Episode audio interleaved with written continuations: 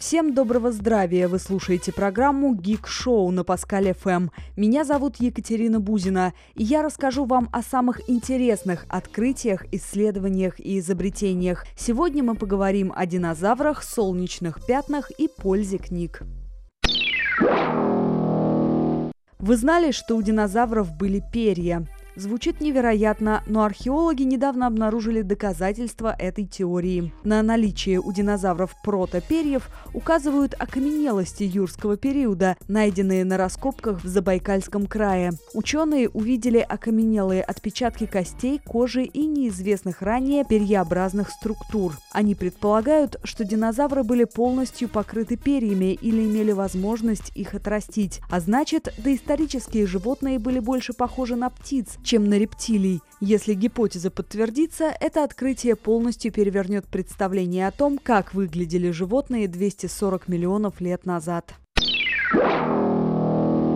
Вы знали, что с Солнца вдруг исчезли пятна? Это началось еще в июне. Астрономы начали замечать, что солнечная активность резко снизилась. 17 июня на Солнце не было ни одного пятна. Сейчас их почти нет. Последний раз нечто подобное наблюдали три года назад, но такое затишье наблюдается впервые. Ученые не могут найти этому объяснение. К тому же Солнцу сейчас полагается быть на пике 11-летнего цикла активности. Обычно солнечная активность начинается именно с появления пятен. Дальше следуют вспышки и выбросы коронарной массы. Кроме того, количество пятен является одним из показателей магнитной активности Солнца.